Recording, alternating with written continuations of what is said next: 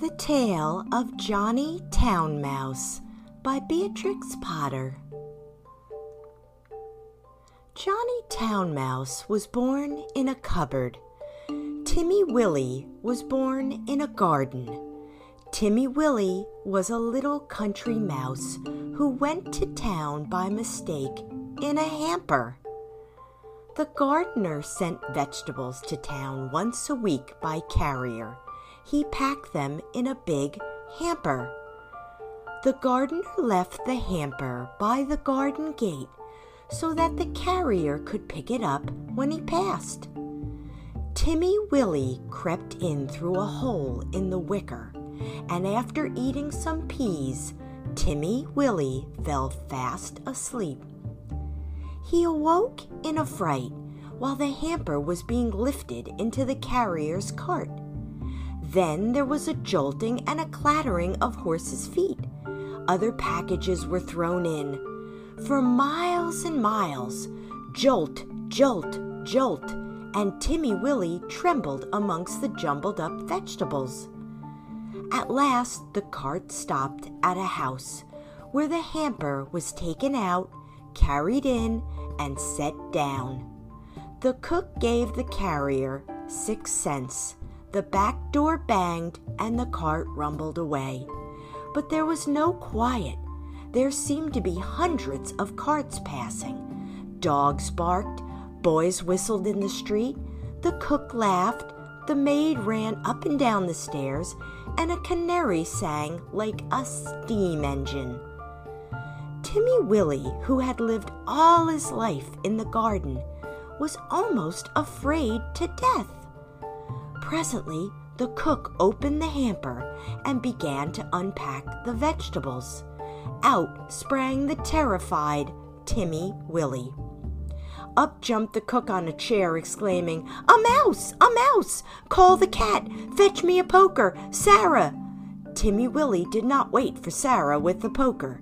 He rushed along the skirting board till he came to a little hole, and in he popped he dropped half a foot and crashed into the middle of a mouse dinner party, breaking three glasses. Who in the world is this? inquired Johnny Town Mouse. But after the first exclamation of surprise, he instantly recovered his manners. With the utmost politeness, he introduced Timmy Willie to nine other mice all with long tails and white neckties. Timmy Willie's own tail was insignificant. Johnny Town Mouse and his friends noticed it, but they were too well bred to make personal remarks. Only one of them asked Timmy Willie if he had ever been in a trap. The dinner was of eight courses not much of anything, but truly elegant. All the dishes were unknown to Timmy Willie, who would have been a little afraid of tasting them, only he was very hungry and very anxious to behave with company manners. The continual noise upstairs made him so nervous that he dropped the plate. Never mind, they don't belong to us, said Johnny Town Mouse. Why don't those youngsters come back with the dessert? It should be explained that two young mice who were waiting on the others went skirmishing upstairs to the kitchen between courses. Several times they had come tumbling in, squeaking and laughing. Timmy Willie learned with horror that they were being chased by the cat.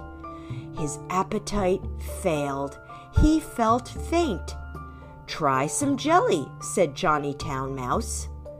No, would you rather go to bed? I will show you a most comfortable sofa pillow. The sofa pillow had a hole in it. Johnny Town Mouse quite honestly recommended it as the best bed, kept exclusively for visitors. But the sofa smelt of cat. Timmy Willie preferred to spend a miserable night under the fender. It was just the same the next day. An excellent breakfast was provided for mice accustomed to eat bacon, but Timmy Willie had been reared on roots and salad. Johnny Town Mouse and his friends racketed about under the floors and came boldly out over the house in the evening.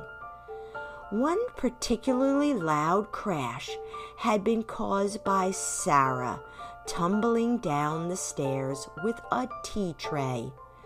There were crumbs and sugar and smears of jam to be collected, in spite of the cat. Timmy Willie longed to be at home in his peaceful nest in a sunny bank. The food disagreed with him. The noise prevented him from sleeping. In a few days he grew so thin that Johnny Town Mouse noticed it and questioned him. He listened to Timmy Willie's story and inquired about the garden. It sounds rather a dull place, he said. What do you do when it rains? When it rains, Timmy Willie said, I sit in my little sandy burrow and shell corn and seeds from my autumn store.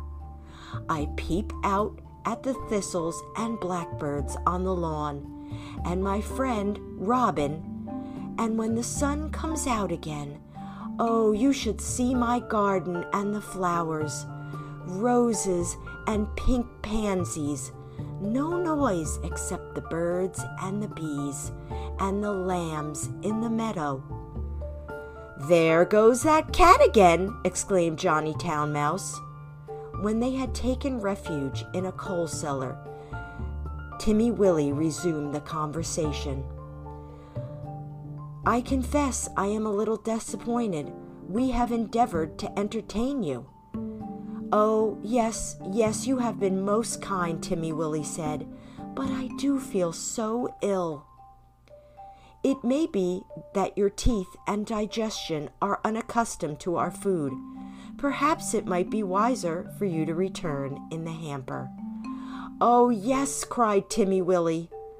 Why, of course, for the matter of that, we could have sent you back last week, said Johnny, rather upset.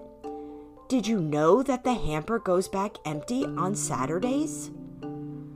So Timmy Willie said goodbye to his new friends and hid in the hamper with a crumb of cake and a piece of cabbage leaf and after much jolting, he was set down safely in his own garden. Sometimes on Saturdays he went to look at the hamper lying by the gate, but he knew better than to get in it, and nobody got out, though Johnny Town Mouse had promised a visit. The winter passed, the sun came out again. Timmy Willie sat by his burrow warming his little fur coat and sniffing the smells of violets and spring grass. He had nearly forgotten his visit to town. When up the sandy path, all spick and span, with a brown leather bag, came Johnny Town Mouse. Timmy Willie received him with open arms. You have come at the best of all the year, we will have pudding and sit in the sun. It's a little damp, said Johnny Town Mouse, who was carrying his tail under his arm out of the mud. What is that fearful noise? he started violently. That, said Timmy Willie, that is only a cow. I will beg a little milk. They are quite harmless, unless they happen to lie down upon you. How are all our friends? Johnny's account was rather middling. He explained why he was paying his visit so early in the season. The family had gone to the seaside for Easter. The cook was doing spring cleaning with particular instructions to clear out the mice. There were four kittens, and the cat had hurt the canary. They say we did it, but I know better, said Johnny Town Mouse. Whatever is that fearful racket? Oh, that's only the lawn mower. I will fetch some grass clippings to make your bed. I am sure you had better settle in the country, Johnny. Hmm, we shall see by Tuesday. The hamper is stopped while they are at the seaside. I am sure you will never want to live in town again, said Timmy Willie. But he did. He went back in the very next hamper of vegetables. He said it was too quiet. Well, while one place suits one person, another place suits another person. For my part, I prefer to live in the country like Timmy Willie.